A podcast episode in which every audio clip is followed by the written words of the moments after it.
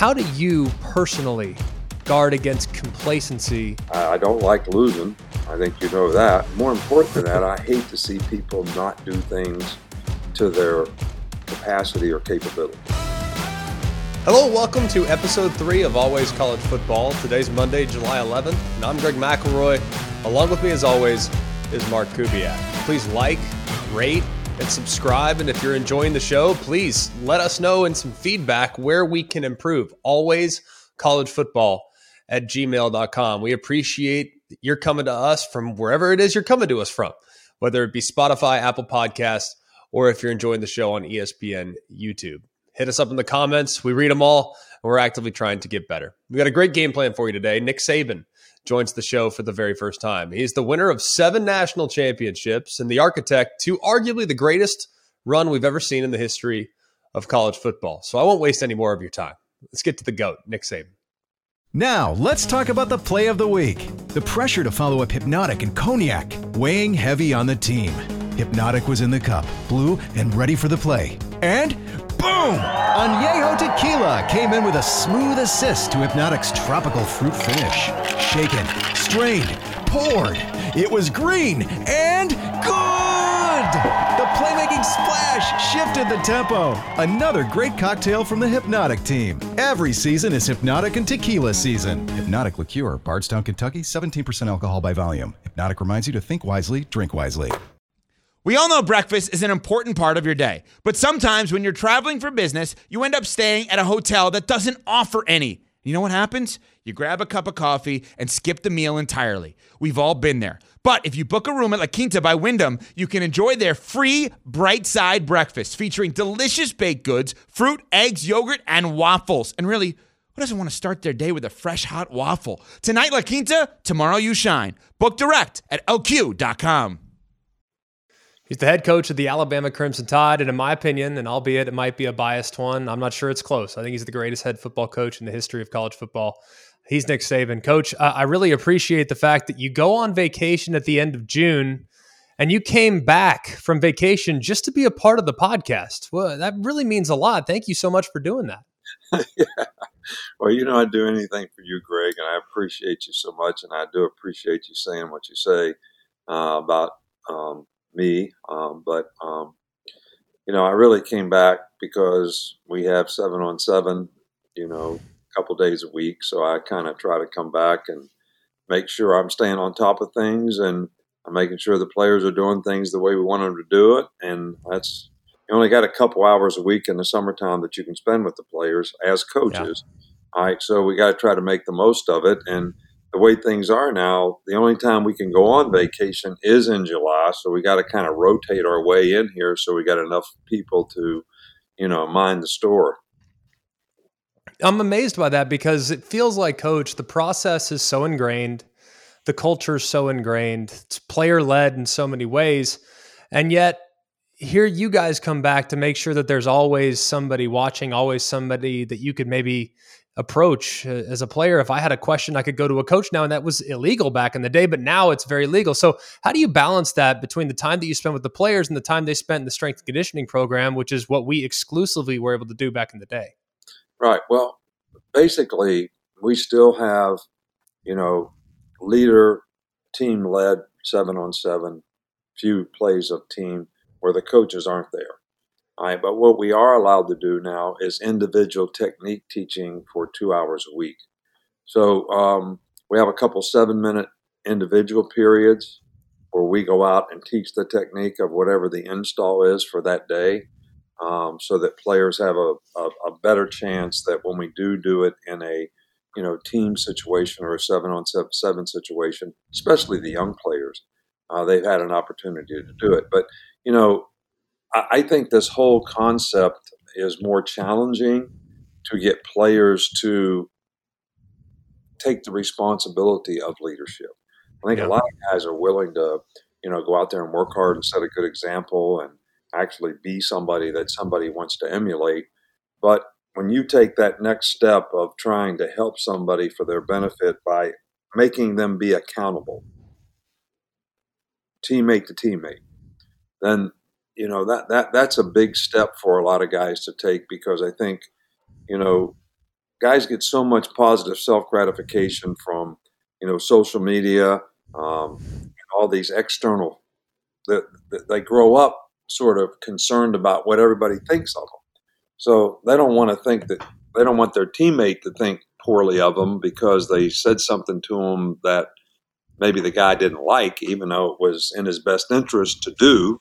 Um, I, I, think getting guys to get to that point uh, where you're holding people accountable on and off the field, which is really in their best interest. Which, as coaches, we do that all the time. I, but player to player, I think it's getting a little bit more challenging um, than it used to be. Yeah, I understand that, and and I I know we've talked about it, getting guys to change their behavior with the risk of freedom of transfer, things that it's just harder to coach guys now. It's understandable completely. I remember, coach, vividly leading up to the 2009 season, I started the Twitter. And uh, at that point, Twitter was relatively new. Um, now it's obviously a big part of what these kids have growing up and have grown up with. So, uh, is it different coaching in the social media age as compared to the age back when I was playing before social media really existed? Um, I, I don't. I, it may be different for some people. Um, I think it's how it affects you. How does social media affect you? I mean, do you really get your self gratification? Like I always thought, for example, you as a player, you know, you were a perfectionist. You wanted to get it right. You were always well prepared. Um, you, you, you weren't necessarily doing it because of the self gratification you got from some internet source you were doing it because you wanted to do it well and you got a lot of positive self gratification knowing that you did it well. Did did your best you know to to try to be the best you could be not only for yourself but for your teammates. You know football is a a great team game because not only do you have to be responsible and accountable to do your job you got to be responsible and accountable to the other 10 guys you know you're playing with because everybody's got to do it right for it to work the way you want it to work so, um, you know, I think it's how it affects you. But I do think that some people get, you know, sort of totally immersed right, in what the external factors are saying about them or whatever. And uh, I think then all of a sudden you start to do things to please those factors rather than to please yourself. And um, and then I don't think you can get the same kind of self gratification for that. Um, that's just my opinion, but and and you know some guys handle social media great, doesn't affect them at all. Um, but there's some guys that I, I don't know if they're a little bit addicted to what other people, the feedback that they get, and that becomes their motivation. And I think that's that's a little bit of a slippery slope. No, without question, coach. And obviously, you've recruited exceptionally well. Uh, high school guys for for as long as as you've been in this game, whether it be at Michigan State or I don't know about Toledo recruiting rankings. That's before my time. Uh, but, but at LSU and of course at Alabama, um, you've obviously done great in appealing to high school prospects. But now with the freedom of transfer, how things have changed. Now that you can make a pitch to a guy that has recently entered the transfer portal to solidify your depth at maybe a position of need. So how is the pitch different? to a maybe a one year player as compared to a guy that would be on campus for three and four years? Well, I, I think, um, you know, we've always had opportunities to recruit transfers, mostly junior college transfers. And most of the time, they need to play wherever they go. So you shouldn't be recruiting them unless you need them to play, is the way I look at it. Because, you know, we've always been you know, recruit young players and develop them. And and I still think that concept of having uh, a, a great program that develops people, that develops good students and careers, uh, that develops football players who have a chance to play at the next level. I still think those things create the most value for players. So that's what we try to stay focused on. And hopefully, because players recognize that, they they see that they have a better chance to be successful if they stay with that um, in terms of creating value for their future. So um, I don't think we've changed the way we recruit freshmen or incoming players from high school.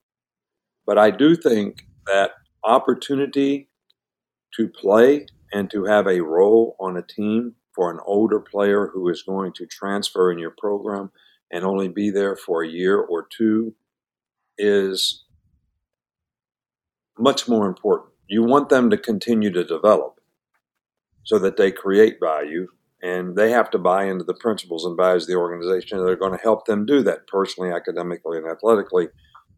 But at the same time, the reason they're leaving wherever they're leaving is because they're looking for a better opportunity.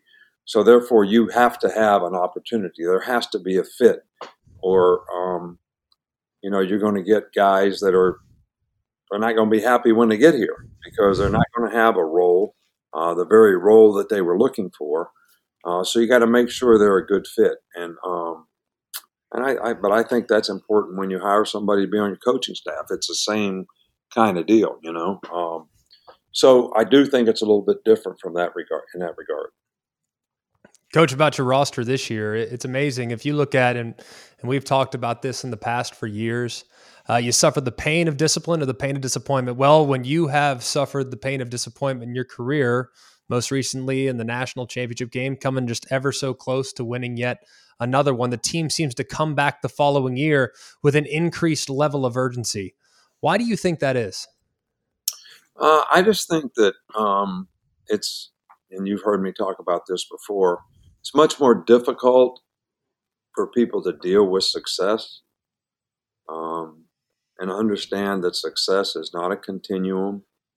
Um, that you know you got to continue to do the things that you've done to be successful, and even do them at a higher level because you're going to be the target of everyone else when you are successful. So you're going to get their best game. So you got to be at your best game, but that's harder because human nature says, "I did well. We won a championship." I'm supposed to be rewarded. Uh, why am I having to do all this work again when I'm thinking, you know, if I sell my quota of cars this month, I'm supposed to get a free trip to Bermuda. Uh, I mean, that's human nature. All right. So you, and then you create this complacency, which creates a blatant disregard for doing what's right.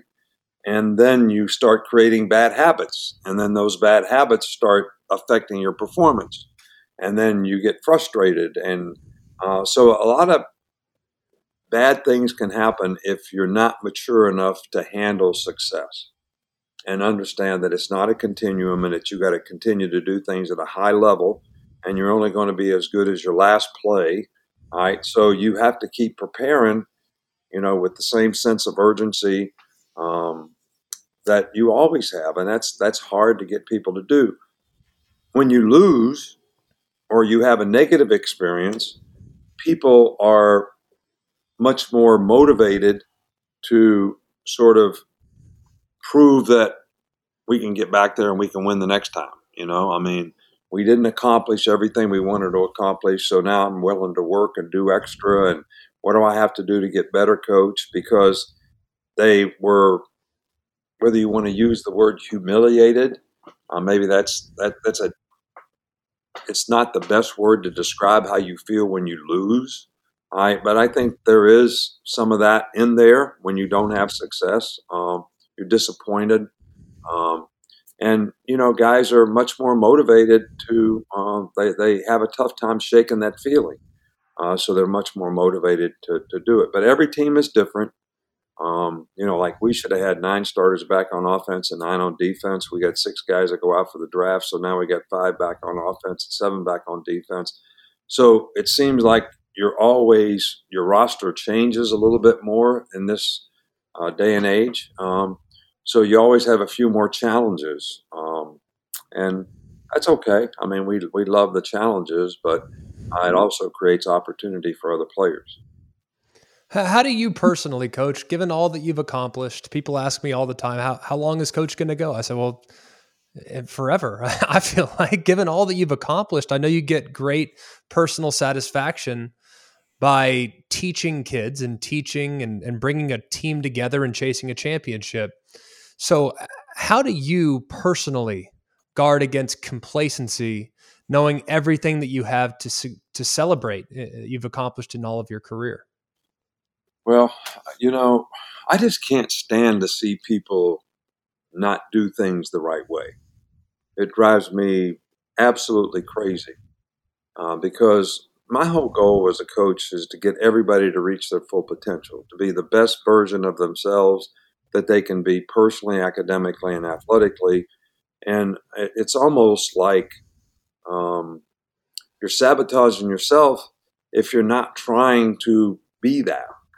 And it, it you, you, know, somebody has to create sort of a, a, path, you know, for you to be able to uh, call it the process, call it whatever, for you to be able to accomplish the goals that you have and to show you how you have to edit your behavior to do it and how sometimes these behaviors are not helping you do that. And it just drives me crazy.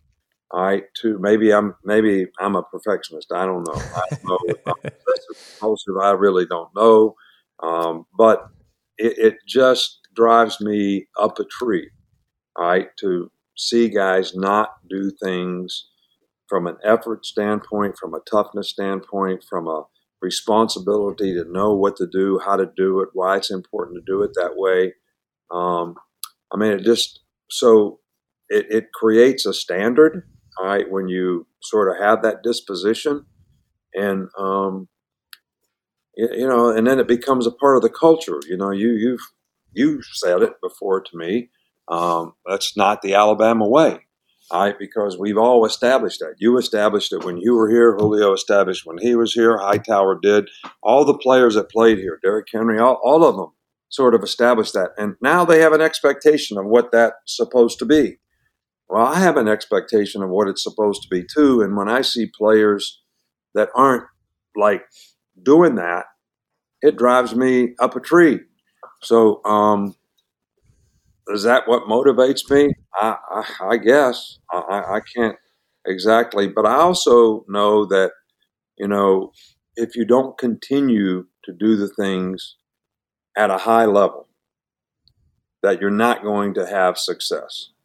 And when you allow people to do things that are done incorrectly and create bad habits, those habits are going to show up and fundamentally affect their ability to create value as well as create value as a team. So um, I, I just I don't like losing. I think you know that. Um, but I, I, more important than that, I hate to see people not do things to their capacity or capability. Coach, I don't think anyone does a better job of properly summing up the world of college football with a thoughtful perspective from a 30,000 foot perspective of where we're at, where we're going, how we got there, and what might happen as a result of some of the things that have happened. So, uh, just open ended, what do you make of the sweeping changes that we're currently going through in regards to another round of realignment? Uh, well, you know, the realignment, I, I think, um, you know, there's a lot of tradition, you know, in conferences um, that will no longer exist. Uh, and I think we've gone through that to some degree in the past. Uh, you know, the Oklahoma Nebraska game used to be a big game, and they've not been in the same conference for quite some time now and quit playing each other. So um, that that that's something. But I think we're going to deal with it in you know a greater capacity than ever before, um, because I think mega conferences are probably here to stay. Um, and you know, market share, market. You know, there's there's a lot of that involved in why are we doing what we're doing. Um, I, I, my biggest concern is competitive balance. You know, the NFL, which I was involved in for eight years, every rule that they have is to create competitive balance. And if they could have every team go eight and eight, all right, so at the end of the season, every team was playing their last game to get in the playoffs, they would be ecstatic. Right, because how much fan interest does that create? You know, how, how much TV ratings and all the things that go into all these things um, does that create? We don't have any guardrails on what we're doing right now. All right, so um, we have no restrictions on who can do what. Some people are going to be capable of doing certain things, other people are not going to be capable. But the, the, the bottom line is, is we'll lose competitive balance, which everything we've always done in college football is to maintain competitive balance. Same scholarship, everybody had to play by the same rules, and whether it was recruiting or whatever. All right, so um, right now that that's not that that's not how it is. All right, so if that's the case, you're going to create more haves and more have nots. Therefore, there'll be less good games. One of my biggest concerns about college football is attendance has, has like gradually fallen off. And I think one of the reasons for that is the quality of games. I mean, we probably play three or four games every year. Our fans don't really care about coming to see. Well, I don't want to really want to play any games that our fans don't want to come and see. Uh, and but based on how the culture of college football is set up, largely because of bowl games and eligibility for bowl games, as the result of this, nobody wants to play more games. They want to play games and make sure they can win six so they can go to a bowl game. That's not necessarily the standard that we live by here, but still, it's hard to get people to play these games and and even in the SEC, you know, with the new alignment coming up in 24 or whenever, um, you know, are we going to play nine games or eight games? You know, I'm I'm for playing nine. I was for playing nine five years ago, and there was no support for it. I even brought up, should we play ten? you know, now, I um because we played 10 one year, all right, because of COVID, and we, we, we didn't play any games that people weren't interested in coming to see. Every game was an SEC game. Every game in the NFL is an NFL game.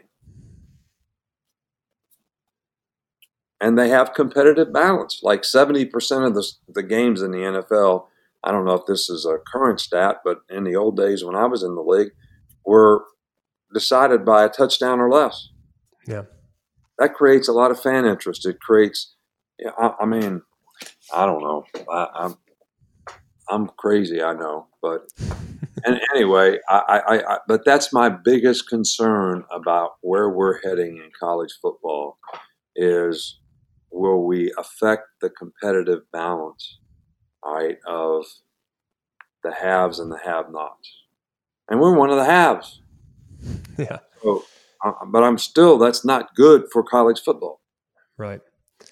Finally, coach, I'll, I'll, wrap it up with this because I, I can't ask you that question. You referenced competitive balance as many times as you did without asking you, how do we create that? How, how would you recommend that we, we try to create that to put guardrails on it whatsoever so that we can have that competitive advantage that you, competitive balance, excuse me, that you referenced throughout the course of your last answer? Well, I, I don't know that I totally have, you know, all the answers, but I, I think there has to be some kind of cohesive rules across the board, right, which we've always had that the NCAA has been able to provide. And a lot of people, you know, criticize the NCAA for the situation that we're in. But if they don't have protection from litigation, they can't even enforce their own rules. All right. And, you know, we have laws now that are, you know, making it relatively impossible to have this competitive balance. So, um, if that's the case, then there's got to be some kind of I don't know what what you want to call it laws, uh, antitrust. Yeah. I don't know what the legal term right, would be that sort of creates guardrails where you will create competitive balance because things are going to be the same. I'm all for players making money. I'm all for players making money. Um, I like the fact that players all have the opportunity to make money. You know, we our players made a lot of money last year, but only 25 of the players made part of that money, uh, and it was a significant amount of money. And I'm happy for them, and I want them to be able to do that. Um, and we didn't create that for them. Right? We didn't create a collective where they could, you know, have a resource that was basically um, giving them opportunities. They created that value. Uh, you know, Bryce Young has created a tremendous amount of value for him himself. Right, by the way he's played, the way he handles himself, the leadership that he has, and and and it's all performance based. I it wasn't given to him by somebody else. Does that make sense? So complete. Um, and and I think that's great, but when when we create other avenues for people to and use it to get them to come to their school, then now you don't have competitive balance. All right, so some kind of way we got to reel all that in and make it the same for everybody. Completely understand that, Coach. Uh, so appreciate your time. Thanks so much. Like I said, thanks for coming back from vacation to just talk with us. And you know, if you had to sprinkle in a little seven on seven as well, we're, we're glad that you can pull that off. Yeah, well, I'd like for you to come, you know, quarterback for us in seven on seven. So if you're, well, you always told you always told me, Coach. You said, Greg, I don't need you to teach me how to throw interceptions. I'm a defensive back coach. I throw the best, most interceptable pass that you can make. That's what that's basically what that's what you do in position drills is just throw picks over and over again. So you never need my help doing that. So why would you need it now? Well, but did you ever think that it might be harder to throw a pick than it is to throw a completion? Depending on what defense I faced, coach, um, no, sometimes it was a lot easier to throw an interception without question. So we appreciate it, man. Thank you so much. You were you you did a good job, a great decision maker. But I appreciate the opportunity. So uh, thanks and good luck. Thanks, coach. With everyone fighting for attention, how can your business stand out and connect with customers? Easy. Get Constant Contact. Constant Contact's award winning marketing platform has helped millions of small businesses stand out, stay top of mind, and see big results fast. Constant Contact makes it easy to promote your business with powerful tools like email and SMS marketing, social media posting, and even events management. With Constant Contact, you'll reach new audiences, grow your customer list, and communicate more effectively to sell more, raise more, and fast track growth. Don't know much about marketing? No sweat. Constant Contact's writing assistance tools and automation features help you say the right thing at the right time every time. Plus, you can send with confidence, knowing your emails are actually reaching your customers thanks to Constant Contact's best in class 97% deliverability rate. Tackle any challenge with Constant Contact's expert live customer support. Plus, everything's backed by their 30 day money back guarantee. So get going and start growing your business today with a free trial at constantcontact.com. Just go to constantcontact.com right now. Constant Contact, helping the small stand tall. ConstantContact.com. This podcast is proud to be supported by Jets Pizza, the number one pick in Detroit style pizza. Why? It's simple. Jets is better. With the thickest, crispiest, cheesiest Detroit style pizza in the country, there's no competition. Right now, get $5 off any eight corner pizza with code 8SAVE. That's the number eight, S A V E. Go to jetspizza.com to learn more and find a location near you. Again, try Jet's signature eight corner pizza and get $5 off with code 8SAVE. That's the number eight, S A V E. Jet's Pizza. Better because it has to be. What a great visit with my head coach, Nick Saban. As you can see, the quarterback, head coach, the defensive minded head coach, especially, we, we occasionally took a couple jabs at each other, uh, but always well intentioned, always fun. Uh, and it was just great to visit with him for, for probably about as long of an interview as he's ever done. So that was that was a great visit. Very grateful to Coach for for him being so generous with his time. Look, they have a great team this year. There's no denying that. This is probably the most consistent run that we've ever seen in college football history. To have won at least 10 games every single year since 2008 is a feat that's absolutely remarkable. And of course, we all know about the unranked defeat that they experienced last year for the very first time since 2007. They lost Texas A&M, who of course was unranked, but that was the first time they'd lost to an unranked team since Louisiana Monroe at the end of the 2007 season. So the steady hand that is Alabama is remarkable. It's all because of Nick Saban. I mean, he is as consistent and as regimented as anybody that there is in the entire game. So should come as no surprise that they'll likely start either atop the polls or maybe at the very worst they'll end up maybe number two in the preseason AP top 25. They bring back the Heisman Trophy winner at quarterback. We know Bryce Young with the supporting cast that's both been developed within the program and those pieces that have been added via the transfer portal. You got to think that this offense is going to be as good as they were last year, at the very least, if not significantly better. And then you go to the defense side of the football. Like this was a group, really, the first five, six, seven weeks of the season last year. They just weren't very consistent. They weren't great against the run, didn't do a great job tackling. Then you fast forward to the end of the year. Statistically speaking, they really improved and started to get to the point where they were playing really solid at all three levels. It helps when you have a superstar in Will Anderson, who is a completely unstoppable force. They're coming off the edge. Uh, the defense, you could make a strong case, if not for his teammate, Bryce Young. Uh, I think you can make a very strong case for Will Anderson being the best player, regardless of position, in all of college football. And he's a great leader as well. So they have everything that you could possibly want to make another championship run. And I think we'd all be a little surprised if Alabama isn't in the mix at the end of the 2022 season. That'll do it for us here at Always College Football. Please like, rate, and subscribe. We really appreciate it. And please give us feedback too. Like we're trying to get better. So email us at alwayscollegefootball at gmail.com. If you're watching us on the ESPN YouTube channel, channel, hit us up in the comments. We read those. We try to get better off those comments, and we really appreciate the constant feedback that you guys have been able to provide. You can also hit us up on Twitter at always CFB.